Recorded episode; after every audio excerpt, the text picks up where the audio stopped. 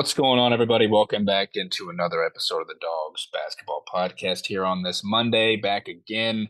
Haven't had a Tuesday game in a couple weeks. A short turnaround from Saturday's game. Ready to recap and preview our first matchup with the Valpo Beacons. I'm Nick Malone, joined by Noah Lurch. And Noah, I mean, we, we say it a lot, but it seems like this one should be the one of one of our shortest of the season you know, coming off one of the most disappointing games we can remember, and turn and also one of the most important and talked about and hyped up game in a long time in this game on Saturday that ended in a big old whiff. That's putting it lightly on national TV on ESPNU. Um, like I said, we'll kind of just go, you know, go about, you know, minor takeaways, but also like a big picture feel after this. But I wanted to get your feel and your initial reactions and initial takeaways coming from that terrible performance we put up Saturday. Yeah, it was just a really, really big disappointment having a national televised game, um, a battle for could have been a two way tie with us and Bradley um, atop the atop of the league, but once again, just another game they don't show up. Uh, do not even know um, even a lot of what's going on at this point. I mean, this is too many times this team is not going to show up for a big game um, or just coming out flat and not ready to play. And that's exactly what happened again. And Drake came out, was ready with in front of a big crowd, hit him in the mouth, and they did not know what to do. No, and even excuse me, that the the start of it, because I mentioned on the preview we were going to try to get off work. I was able to get off work for the start of it. Clearly, it didn't matter. I mean, I was trying to stream it. I was listening to on the radio, and I heard it, but I, you know, the stream was a little bit behind in terms of when it was actually able to load. And um, you know, I saw the play because I heard the back door cut for an easy two. Mike said right off, right out of the gate. So I, you just knew in that instant, and we also knew about Drake coming in. You know, they blew out Murray State. They, you know, had that hard fought Valpo game a weekend ago, and they've just been playing on fire. Um, you know, Tucker putting up the numbers that he previously had, and the team in general. You know, they haven't lost in like a month. They've kind of been just hitting that stride, and you're right. You know, it's whether it's you just came not to play, and we'll get into it. You know, things they said on you know on the radio and and things that we talked about previously, but Brian said the Missouri State game they were kind of jumping around, kind of you know loose. It seemed like in the uh, you know in the locker room and stuff.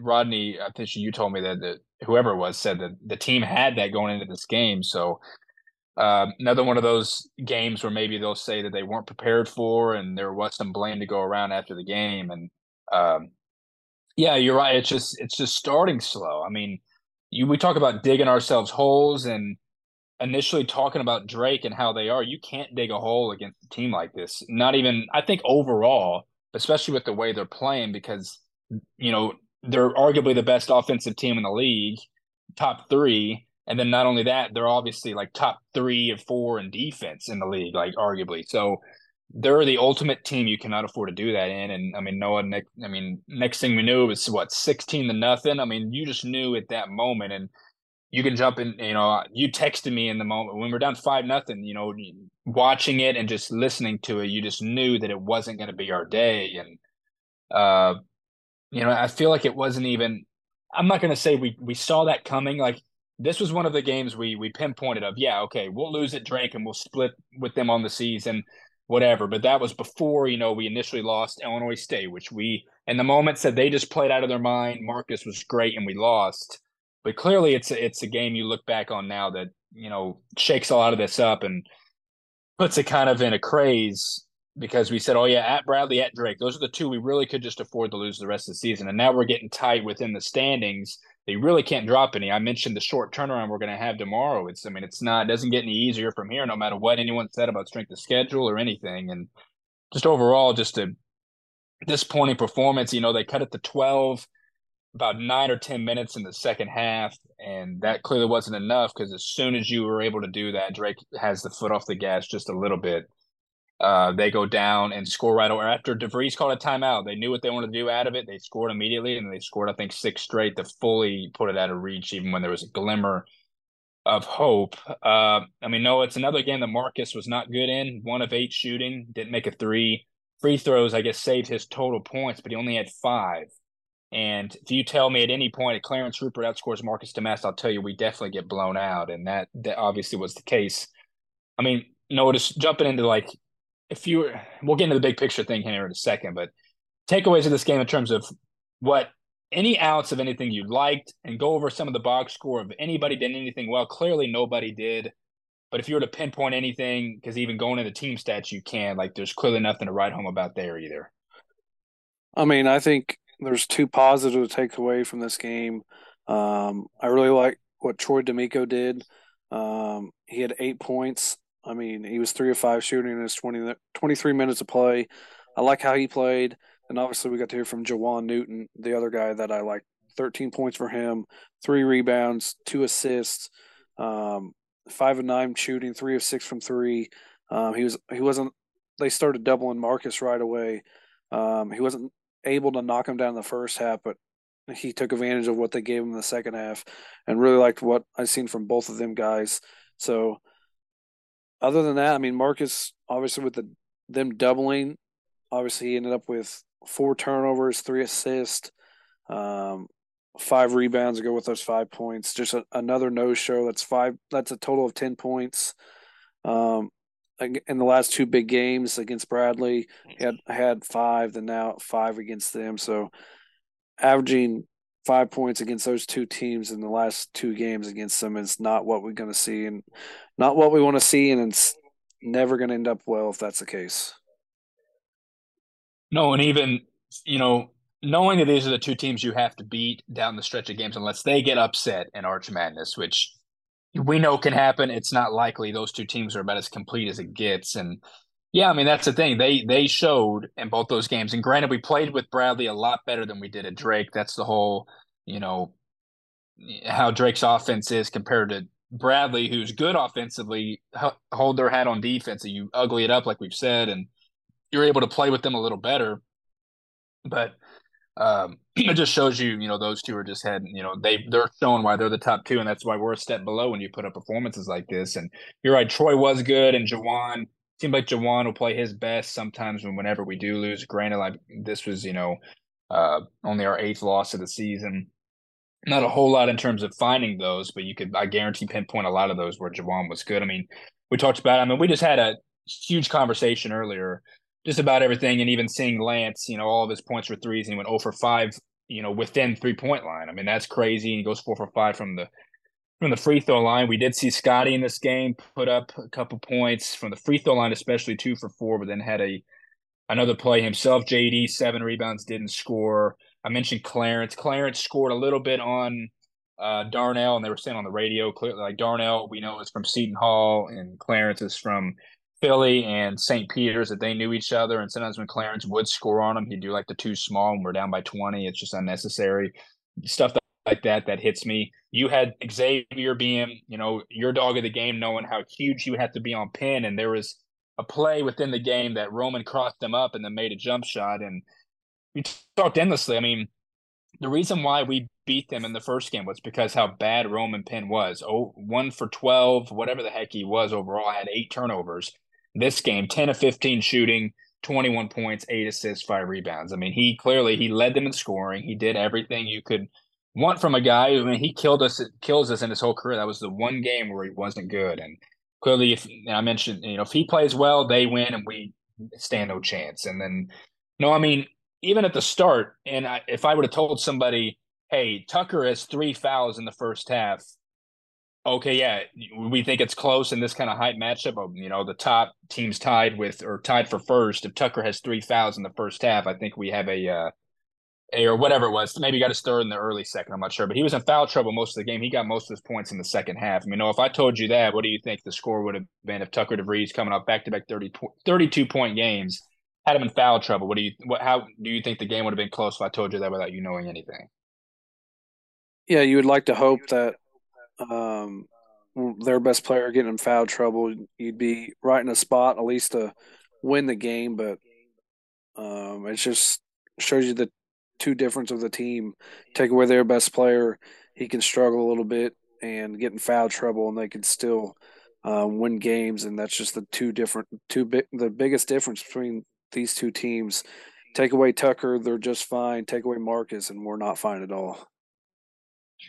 Not even in the same stratosphere as what we are with and without them. And I mean, the, the main points of this game as well were not only our effort, but there were some points where they were making shots you can't do anything about. It kind of had you saw glimpses of that in Murray, where you know if Tucker was hot, he was going down and just throwing up a thirty footer. And granted, he can make them, but it's like, I mean, whether it's barely a, a check at all of them, I mean, he's making it, and you know, a lot of it is effort. You know, Brodie got some easy offensive rebounds and putbacks, and Sturtz was Sturtz and Roman with with their floaters. I mean, they're just unstoppable in that regard. But even and we know DJ is DJ Wilkins is their top three point shooter ever there, and he's had a great career. He's a great shooter. It's honestly it seems like well, clearly he's like a three and D kind of guy. He'll really live at the three point line, and that's what he did in this game. And even when we, you know, had uh, you know, checked him a little bit the three and contested him, he was making them all. And then you got Calhoun who played well as well. You know, four of six, shooting three or four from three himself. That he can make threes as well, but whenever the shot clock's dwindling down, he takes a couple steps back, hop steps almost to half court, and throws up a heave and makes it. That's just when you know it's not working out for you, and everything they do is just perfect. Because uh, I was trying to pinpoint, we said earlier, I mentioned earlier to you about outside of those contested shots, it seemed like only a fair amount of them were actually okay looks. Like when Tucker, before he fully got going of his 15 points, he was having open threes and he was missing them and we mentioned how how awesome Conor Enright is for them. And granted, he only made one shot, but it was a huge shot. It was a three to like exceed the points a little bit. I don't know. It was it was way out of hand at that point, but um, his was wide open. And then other scenarios of, you know, we played Garrett Sturtz. You know, Marcus is on him mainly, and they were, you know, they were setting hand off, handoffs and ball screens at the top of the key. And we were playing off Sturtz because he doesn't want to shoot threes. I remember he made one against us at our place, but he doesn't want to do it. He wants to even go through the motions. And then you're playing off them, but they're still able to score. And that was probably the best like thing we arguably did all game was the fact that we played that on them. But clearly, when you have a switching defense like us, all you'd have to do is cut in front of us and get to the rim. That's what they did. That's what everybody's done against us. It's just easy to defend. And um, I mean, Noah, we talked about it again, like how we we can take pride in defense here, and the switching is to a certain point. And we talked about what other teams are doing around the league, what teams have done against us, and what we see. It seems like our defense should be able to do different things, not just man to man and switching, box and ones, zones, even ourselves, and we know Roman can shoot DJ and everybody can shoot, but it's like whether it's against Drake or anybody, should we see ever like a, a zone, like or something where we know Lance was great against Tucker at our place, you know, I guess good in the first half with foul trouble and everything. It's like you put Lance on Tucker and then you just play that box and one. And or do you because you mentioned to me earlier about maybe putting Lance on Roman since he was uh, you know, playing really well, it's like you know we didn't really make those kind of adjustments. Like, what do you th- what do you think on that? And if we should we should make those in game adjustments defensively? Yeah, just our style of defense and what Brian believes and the staff is taught. I mean, you just know that if if you throw a a throw a wrinkle in there defensively, that maybe you do go zone for a couple possessions and get a couple stops and throw off the momentum. It it stops things um, from going in such a bad way. But I, I think it was uh, it was uh, the other game in the Murray State game. Bradley all of a sudden went zone and threw things off, and just like that, um, they were able to pull away from Murray State. So maybe just throw a wrinkle. I doubt we ever do it. We're just a man based team, and we weren't playing very well man. I mean, they were getting some good looks, but felt like they were just in one of those rhythms that it was too late. They were in rhythm, and even if it was, if it was good defense, they were hitting shots. Yeah, and I think they're too experienced anyway. Like, yeah, we've been surprised Missouri State, which they did it on us at their place, and then they throw it out there with no Donovan Clay at our place and struggled at it at times. It's like, yeah, as long as if you catch a team off guard doing it, some teams react the opposite way. Some teams, like I know Drake would, would treat it like anything else.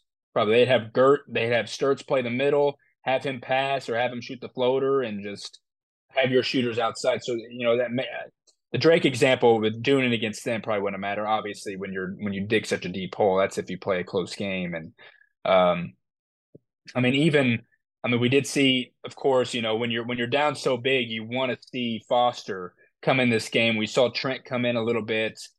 Uh, and it's just like when you know you're down, you need to bring in guys to just help you, like just trim the deficit as, as much as possible. And Foster came in at the very end of the first half. You could tell he was out, you know, when he was out there that Marcus was trying to find him too much and they weren't really letting it happen. And then, of course, after that, we don't see Foster again to trim the deficit. And we saw Scotty in this game do his best against Brodie at times. I mentioned what his stats were and just knowing it was obviously too little too late. And I've mentioned, st- like, even defensively sticking to the script that and I've said it I said it with last year's team all the time and even this year's team like even offensively when you're going through the motions and you do the whole thing that we do wait till 10 seconds you just pass it around do the the uh, step off for the big everything we know what we do and then you give it to Marcus last second how about instead of going through the motions how about you attack an opening we talked about this earlier and I you know if I was a player at, th- at that level I would talk to my coach and say hey we can keep this kind of action, the same thing we've been doing, but allow us the freedom, which we talked about freelancing this team does, allow us the freedom to attack an opening. And I would think that's the thing regardless, but it, we mentioned being brainwashed too. They're brainwashed into just doing the, you know, the same thing over and over again. And then we talked about what Marcus has to have on his shoulders repeatedly and you know maybe it's too much for him to where he's had these struggles and we mentioned how he should have a better matchup against Drake and I guess just at third place it's just impossible to do but we've seen teams that we feel like we're better than go in there and play better. It's just living up to the moment. Drake knew they wanted sole possession or equal with Bradley depending upon what they did first place and they weren't going to take any prisoners and I mean no I guess we can now look at it I mean it's one of those things cliches of just wash it Rodney said that in the post game and people have said it every which way. You want you need to dissect these games, and it's it is just at the time of the season where if it's this bad, which you don't expect these kinds of bad losses this time of the year, especially with the team you expect to be, it's hard to just wipe it away. But clearly, that's all you can do to this point uh, with that cliche. And I mean, big picture here, Noah. I mean, obviously, we'll get into Valpo. We can get to him shortly. There's other things to mention. The typical stuff is not as much, but uh, clearly the I said the quick turnaround for this team, and I use the example for hey, adversity against UIC, you barely beat a bad team, maybe it can carry over, and you're back on the road at a place that is hard to win, and knowing this arguably Noah could be the biggest game of the season, and how these guys can bounce back because you mentioned me earlier about you we can just see bounce back and play well when we feel like our backs against the wall, maybe. I mean, that's that's what we got to expect. I mean, I think Brian was asked in the post game um, that the last couple games haven't played very well, and if he expects it to continue, but it just can't. It's got to be the next game mentality. The next game's always got to be your biggest game. That kind of cliche because you're in a time where it's crunch time, and if you look around the league, you got four other teams starting to play their best basketball, and we've yet to see it with this team. We haven't seen in Brian's tenure. It's always feeling that this style of defense, these teams are fading away towards the end of the seasons because we're not deep enough and we don't have. And some guys, you can say we're not deep enough because we don't, we don't. Some guys don't get the chance to play enough. Guys like Foster, um, guys like Scotty, but it's time to start turning around and. I just don't see I can say it with a lot of other teams that I can say this team's going to flip their switch and this is when they start turning it on. I just don't see it with this team. Yeah, I know, especially until we see it actually happen. You know, I, I definitely agree with you that, especially with eh, with the short turnaround, you're going to a place that you're not you're not successful at most of the time. We talk about last year's game, which was insane you're right. That's all we can hope for is just it's just playing better. But it's hard to know, and we'll get into like what even the spread is in this game. Like it's hard to think we can even cover a short spread, and we know it's just going to be a a rock fight again. And how important this game is, knowing the game on Sunday is on the horizon, you'd think you would have a big advantage there. That's why it seems like this game tomorrow is ever so important. If you can win, and then it's kind of a, a breath of fresh air before you go onto that game where, like I said, you feel like you would have an advantage with a lot of stuff going on that game that uh, against Bradley that then you feel like if you can win the next two, you're setting yourself up pretty dang well with then just two left. Uh, it's just all you're right. It's hard to, with the way they're playing. I mean, we mentioned it, five games. It's hard for anyone to defend how you're playing in five games with even with two wins. We talked about those two wins. You know, Missouri State with a no Clay, sure you beat them by 20. It's nothing to write home about. And then you have the UIC one, and then you have the three losses. So uh, clearly our roughest patch of the season. We talked about just yeah, exactly. I feel like in previous years, especially recently, you know, because I feel like Brian mentioned whatever in the last however long about last year how we were playing well. We ended up pushing to get the six seed, avoided Thursday night, and then it was all good. And we were we were playing well down the stretch of that season. We talked about the Indiana State road win and stuff like that, factored into winning some games. But clearly, you got to rattle off some, and you can't be dropping three of five in the in the last whatever it is nine conference games. So yeah, I agree. It's hard to imagine what this team could do until we finally see, and they have to just prove it tomorrow. There's no one, no other way about it. So we we will flush this game. Obviously, it's just showing us compared to Drake. It's showing us compared to Bradley until we play them on Sunday that Drake is the team to beat and Bradley is the team to beat. So everyone else is just playing fiddle unless there's upsets and you go on a you don't want to be the streaky team that drops three or five and then maybe you win out and then get some get some help and then you end up as it's just crazy how things can play out the last four games. But yeah, it's gonna it's it's crazy thinking about maybe what we could see tomorrow night, depending on how this team uh, feels and how much they want it here down the stretch. So we will flush it. We'll look back on this game though to know how we finished and everything through the end of the season. We'll have a lot to talk about in the offseason if things don't go to plan, I guess, the rest of the way. So Noah, besides our crappy game, there actually wasn't any other great games to mention, or or we will talk about them what happened, but not a whole lot of great games otherwise this past weekend either. Besides Sunday, Saturday's games weren't too great.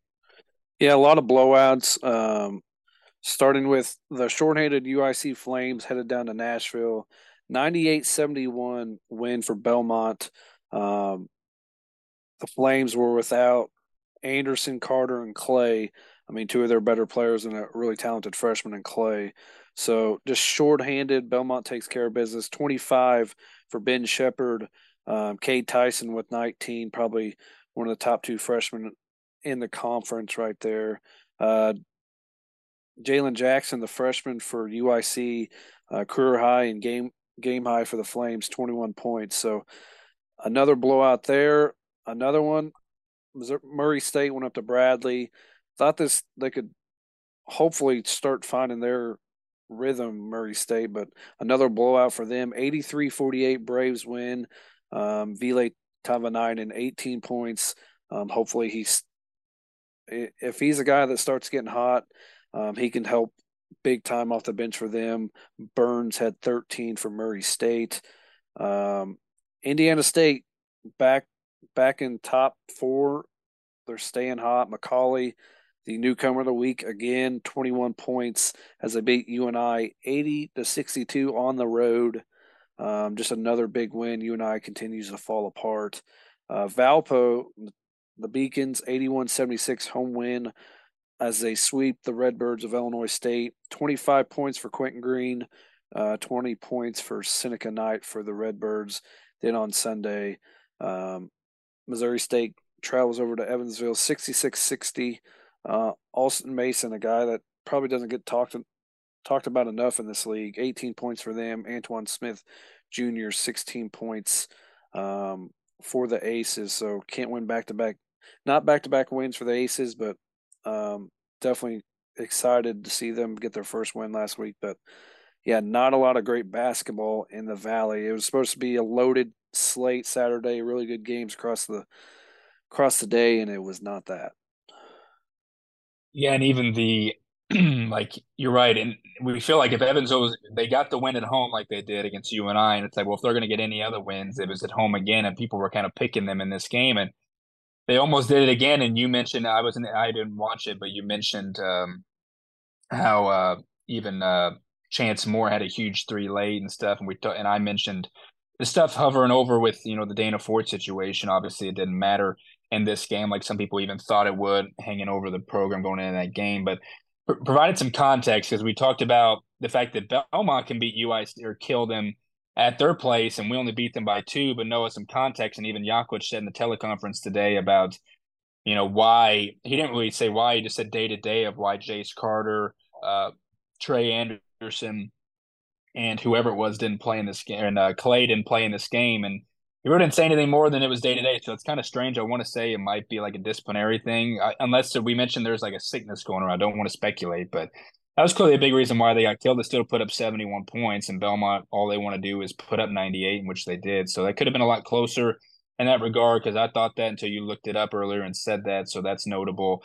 Indiana State's hitting their stride. I want to say, looking at it, that you know, of their winning streak here when we get to the standings that, you know, they have a, a lot of good wins, but two of them have come in this win streak against UNI. So they have their number killing them in Cedar Falls. It's it's crazy. Not only the way UNI is playing, but the way Indiana State's playing. Now they're back into the fold like they like they were from the very get go.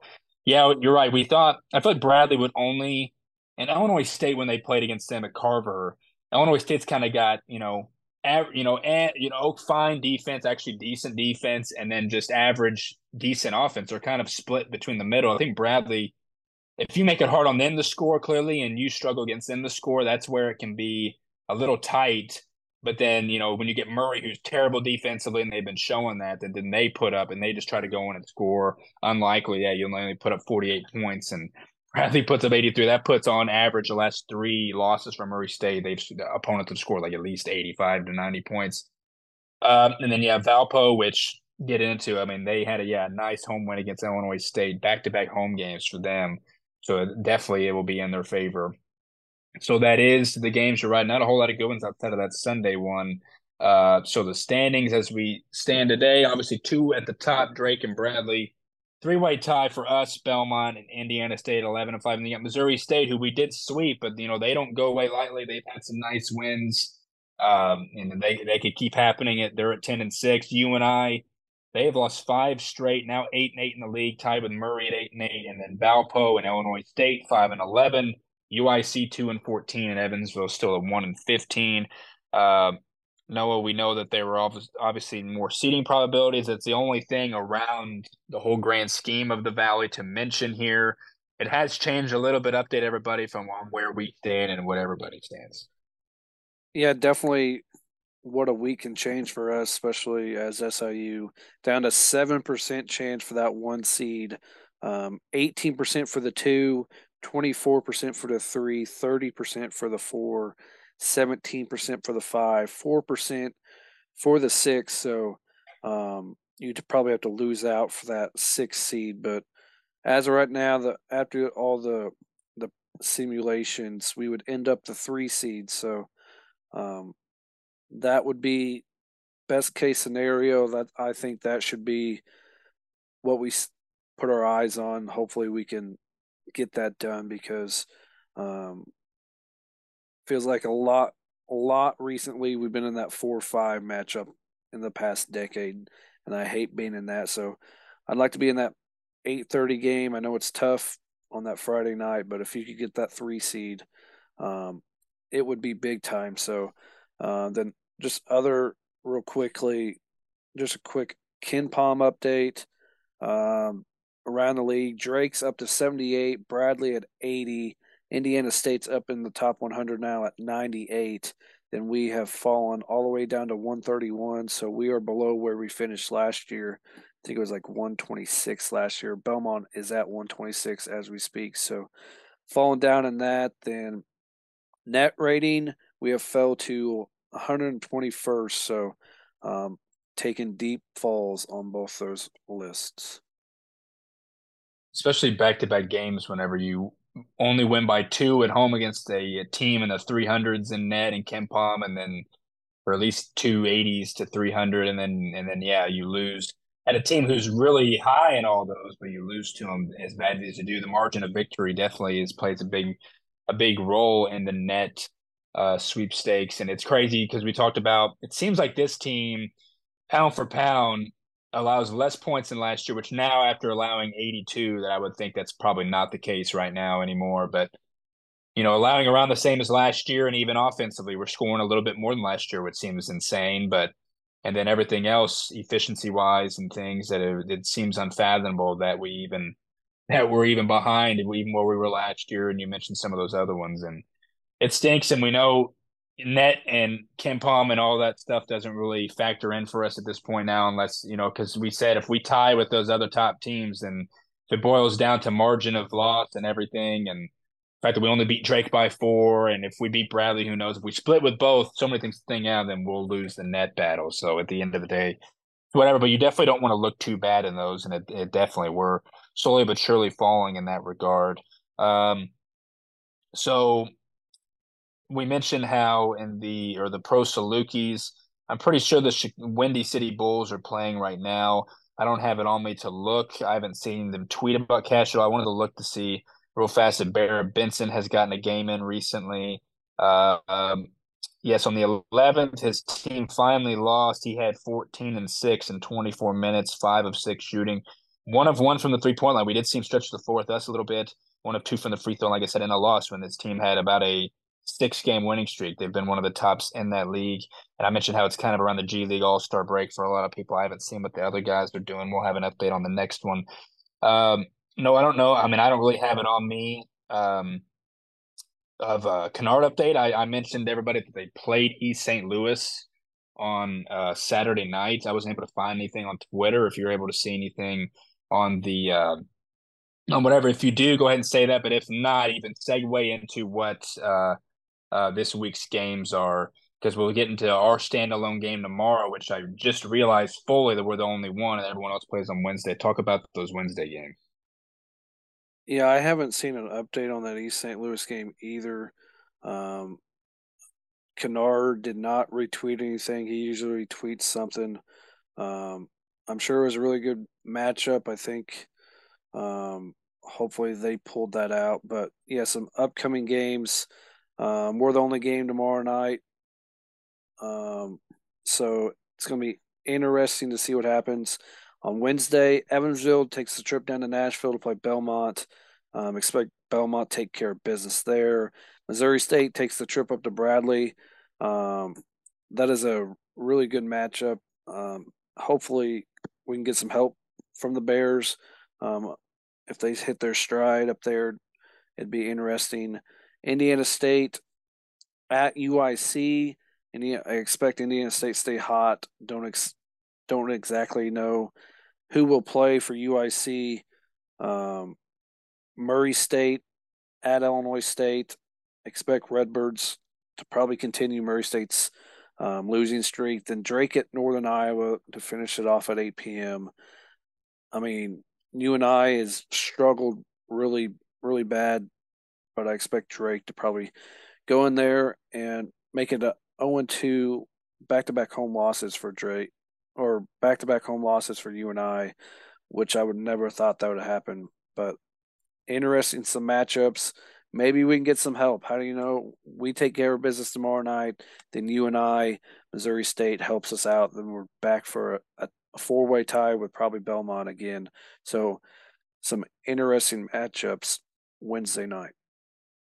Yeah, I mean, there's and all depending. We mentioned Jakovic saying day to day with his two of his top guys. If they're able to play at home, who knows what they need to stay? But they're on a roll. It wouldn't matter in that game. Yeah, and even Evansville with Belmont, and then yeah, you're right.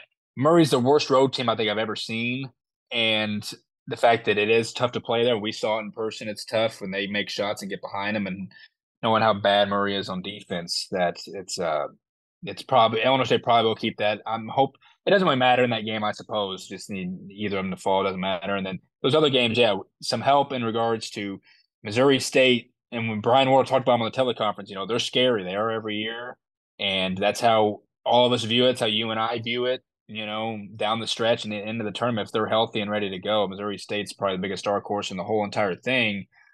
So we're hoping that they can go into Carver, and you know, they got the mix we mentioned their zone. They got the mix of both offense and defense. They can maybe get Bradley troubles. We'll see.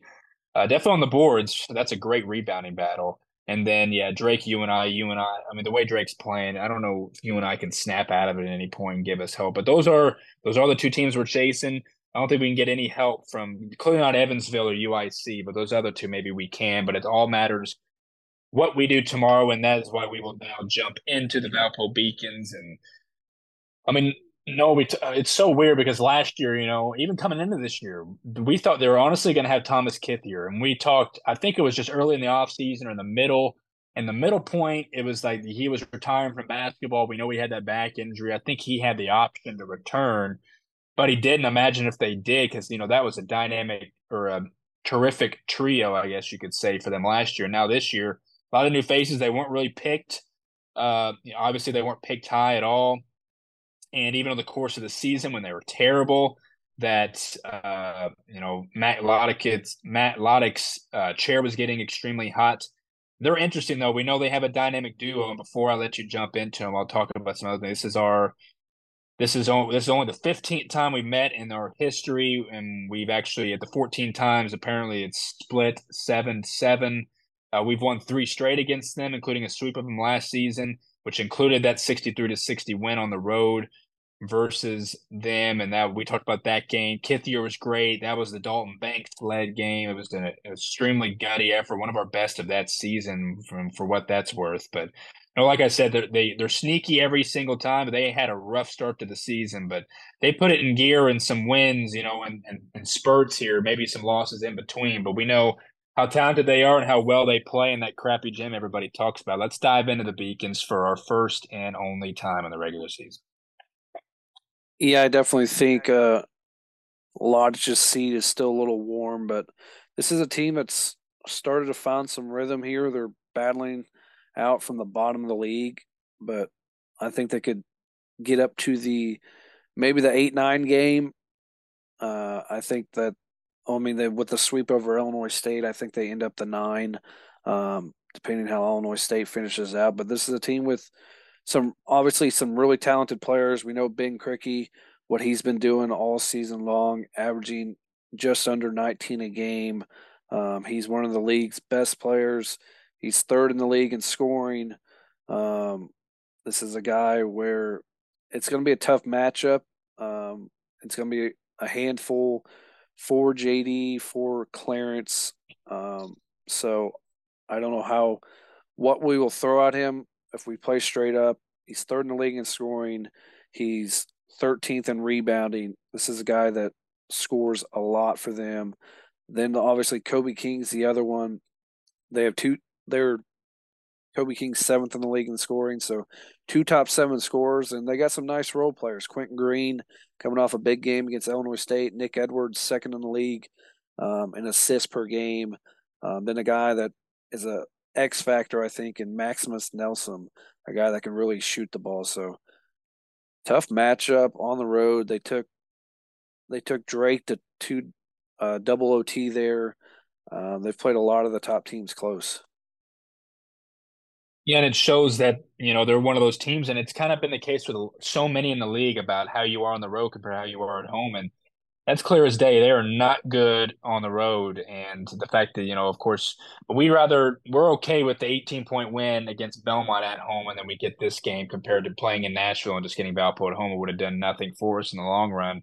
Um, but exactly, I mean, they have the talent, and they've been battle tested. That double OT game, we thought when we were watching, we were watching Kennard and O'Fallon a couple weekends ago, just had a feeling they were going to get it done, and that just shows you how Drake is. But I mean, yeah, even going back, I mean, they I think whenever started the whole about oh they're going to be terrible this year when they started 0 and 3 or sorry 1 and 2 but their second loss was at when they went at Chicago State and lost we know Chicago State is given fits to a lot of people around the league did to us at times, but then we we got away from them a lot. And you know, James Madison, who was one of the best mid majors at one point, beat them on the road in overtime at one point in November, and then uh, you know they were 0 2 to start the league play, and that's led to the record that we know they've had. But they've played some okay teams, you know, then but otherwise they got killed. Yeah, that even they just played Drake really well. You mentioned that OT double OT at home, and then yeah, at the end of December, they almost beat them in Des Moines. They only lost by five that game. We talked about how Valpo is always on CBS Sports Network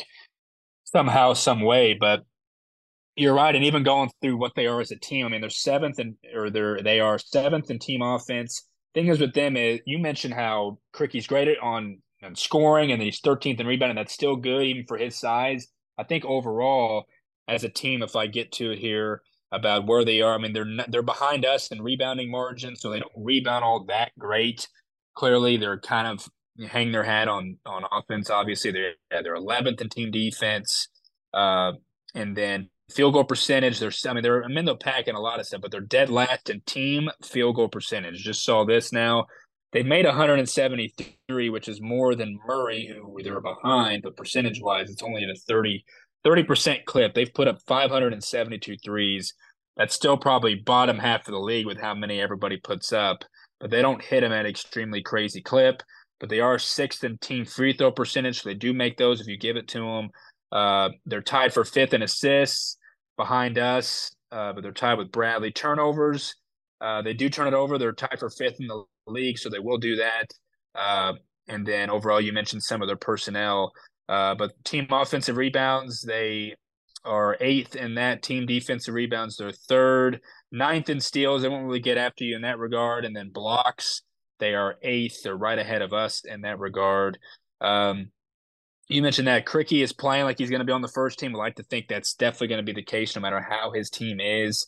Uh, but you mentioned some of those other guys; they're everywhere. And you mentioned um, Malachi Nelson. You know, a lot of these guys. You know, he he'll make three, and that's the thing with how they are as a three point shooting team. But I think he's probably their best shooter. I feel like every time I watch him, he makes him. He only averages five a game. But yeah, those top guys are definitely no joke. And what does it say? I think it has us a 70% chance of the matchup predictor. It's got about a three and a half point spread. Now it's of course having trouble loading, but I mean, no, that that didn't seem too crazy. Obviously, with you know even our struggles, but I think they look at Valpo's overall struggles and how it would be on the road. Three and a half is actually a decent number. We were kind of we weren't really surprised with Drake. Had a feeling it was maybe going to be up to five, and that one was six and a half. Uh, three and a half. Noah, give me. We talk about dogs of the game, and it we talked about it earlier. To this point in the season, it's like, man, especially when you get into Arch Madness, everybody's got to be the dog of the game. You need a complete team effort. We're still picking, you know, solo guys, and even you can pick the team. And I mean, clearly, this is your biggest must win of the season. It feels like, which is ridiculous to say at Valpo at this point of the season. What do you think on that spread? What happens overall? Dog of the game predictions, everything. Yeah, I definitely think um, this is a game where we need to start playing well. So um, I will take us the three and a half. I think we find a way to bounce back. Um, we're usually pretty good at that. This is a veteran team that needs to step up. Um, then dog of the game, I'm going to go with not a player. I'm going to go with Bryan Mullins. He needs to figure something out and get this team going, headed in the right direction because four games left in Valley play before you want to be playing better basketball in St. Louis um, because this we haven't seen it yet with in his tenure. His teams, like I said earlier, fade away. Hell, even Barry Hinson's team started playing well in February. So I'm gonna go with Bryan Mullins. I know that's not a player, but that is my pick for dog of the game. This is where you need to close out. Got to rebound. I mean, this team, uh, Valpo is 28th in the country in offensive rebounding percentage. So got to hit the boards. But I'm going to go with Bryan Mullins to get this team ready to play. It's a great pick, and that's honestly what it should be. No doubt about it. And it's on him, no doubt, to have the team starting off strong because I feel like even Valpo in that gym, which I didn't have it on me of like team attendance. Let me go back and look, try to find it. They are dead last in home attendance in the league. So we talked about, you know, that gym and we even mentioned, you know, because we have an off day around obviously this game and, and on Wednesday or sorry, excuse me, tomorrow. That's like, yeah, if we would have if we would have won at Drake and how great we were feeling, we would have made the trip just to see it for ourselves. But their atmosphere is not good. They don't have fans get behind them. It's it's one of those things. But I feel like if you let them score early, they won't look back either. And their defense will maybe allow you in the game, but that's where our offense needs to come into play and be efficient. And even at that gym and in those rims, you just never know. And talk about how you guard Ben Krikke. It's throwing all our bigs, everything you can at him, and it's like, well, he'll beat you from anywhere. He'll make a three I'm trying to think. I haven't watched many of their games, but I I wonder if he's like the trailer, if that's Kobe. I want to say Kobe plays on the wing and they give it to him at some point. If Ben Krikke, you know, takes the ball out, brings it down, and then sets the screens and then plays off of everything and gets it. it's like, well, he'll make everything around the rim, and well, he'll make everything at mid range. So I don't even know. You need to push him outside, make him force those mid range to three point shots. If you get him in the paint with the left hook, he's going to make it every single time. And we feel like there's a parts of us that trust JD, trust Scotty if he's in there. We mentioned Clarence's defense and Clarence's ability to score on the other end, maybe. So uh, it's a great pick picking Brian. I mean, with matchups, I mean, I feel like it's so hard to pick somebody like we've said over the course of this time if it's not our top players and if i was going with a player uh, you know I, I, feel like we have to just stop tricky and I, I feel like i'm trying to think and i'll get your point here in your final thoughts of potential matchups because i'm trying to think of clearly yeah our bigs on Krikke I, think I'm going to pick JD because he's got to do his best to stop him. We talked about if we're just going to play our usual man, that our guys are maybe going to be on islands down there in the paint. Maybe got to help off, make Krikke pass. We know we can pass it pretty great. And I mentioned like, and that's the thing. If you go off of analytics, you go off stats. They're not a good three point shooting team. If you double Ben Krikke, make him pass, make them make the extra pass, and they'll make it. But I think that's what you instead, and that's living with three compared to having just Krikke get them two. But Krikke shoots it almost as better percentage wise than anybody in the league. So uh, I'll go with JD, and I think we cover the three and a half two. We have to, and if if we keep it within that, I mean, if we win, it's whatever, and, and it's on the road, you take it. But if it's within three and a half points, you know it's definitely going to be a scare. I'll take this minus three and a half as well. Now, I'll mention real fast potential, and we'll go back to see who they started recently. I have a good idea of the guys we've already mentioned about potential matchups because I think about who the heck's going to guard Kobe King, and if it's Marcus. I'd say cross your fingers. Who else? What else do you think of uh, matchups wise, and then your final thoughts? yeah, definitely think obviously Biggs will be on Krikke. Um, but they have been starting Nelson, which I think that's a good matchup um, for Marcus. Not a guy that can just overpower him. We know Kobe King will probably be guard will be guarding Marcus defensively, um, but I like that matchup defensively for Marcus. I think Jawaun on Kobe King um, is where you go probably, unless you throw a bigger body guy like Lance who Kobe will try to probably take Jawaun to the post a little bit. Um, then Quinton Green will be my matchup. Actually, I'll switch that. I'll go Lance on Kobe, go Jawaun on Quinton Green, then X on um, the the total leading assist leader in the conference, and Nick Edwards um, to try to shut him down. So I like those matchups. This is a game where it's time to uh, get going. It's it's crunch time. It's down to the final test. Um, during the Zoom today, Harry Shorter asked each coach, um, besides Brian, because probably Harry got tired of listening to um, Siegel and Bucky asking questions. Didn't ask, didn't make Brian go through any more questions. But this is where culture starts to get tested, and we'll see what it's made of tomorrow night. Great point. Yeah. And even some of those matchups, because even you go to the teleconference as well, when Lottich was talking about, he was asked about Green and he said, uh, yeah, he's spotty. He's inconsistent at times, but when he's going, we're pretty good. So obviously that's a matchup. And he was 8 of 12 in their last game, had 25 and 10 against Illinois State. So that was along with Krikke going 24, 6 and 6. And I mentioned Illinois State's a decent defensive team. We like to think we're way better than they are. But just knowing how what these guys can do to you, and you're right I would like to see Lance on Kobe as well. You know, Kobe will try to back him down. Lance is smart enough in the pickpocketing department. Even think about guys they'll bring off the bench. You know, I mean, we mentioned some of our bench or some of our bench players. Jerome Palm Jr., 6'10, come off the bench averaging two, but he will rebound at five a game, shoots about 43%, surprisingly at that size. And I mean, they actually bring in, they bring a seven footer, Joe Hedstrom off the bench. So Scotty's going to be ready. Troy's going to have to be ready. Ibra Bay Bayu, 6'8", 195 freshman. And then we know uh, Darius DeAveiro, who was dealing with injuries uh, recently. They got him back however long ago. And then we know Preston Ruedinger is out for the year. And so they'll go about 10 deep, all depending. And that was a close game with Illinois State. So they probably will go 10 deep. All We know we talked about Ben Crick. He's one of the tops in minutes in the league.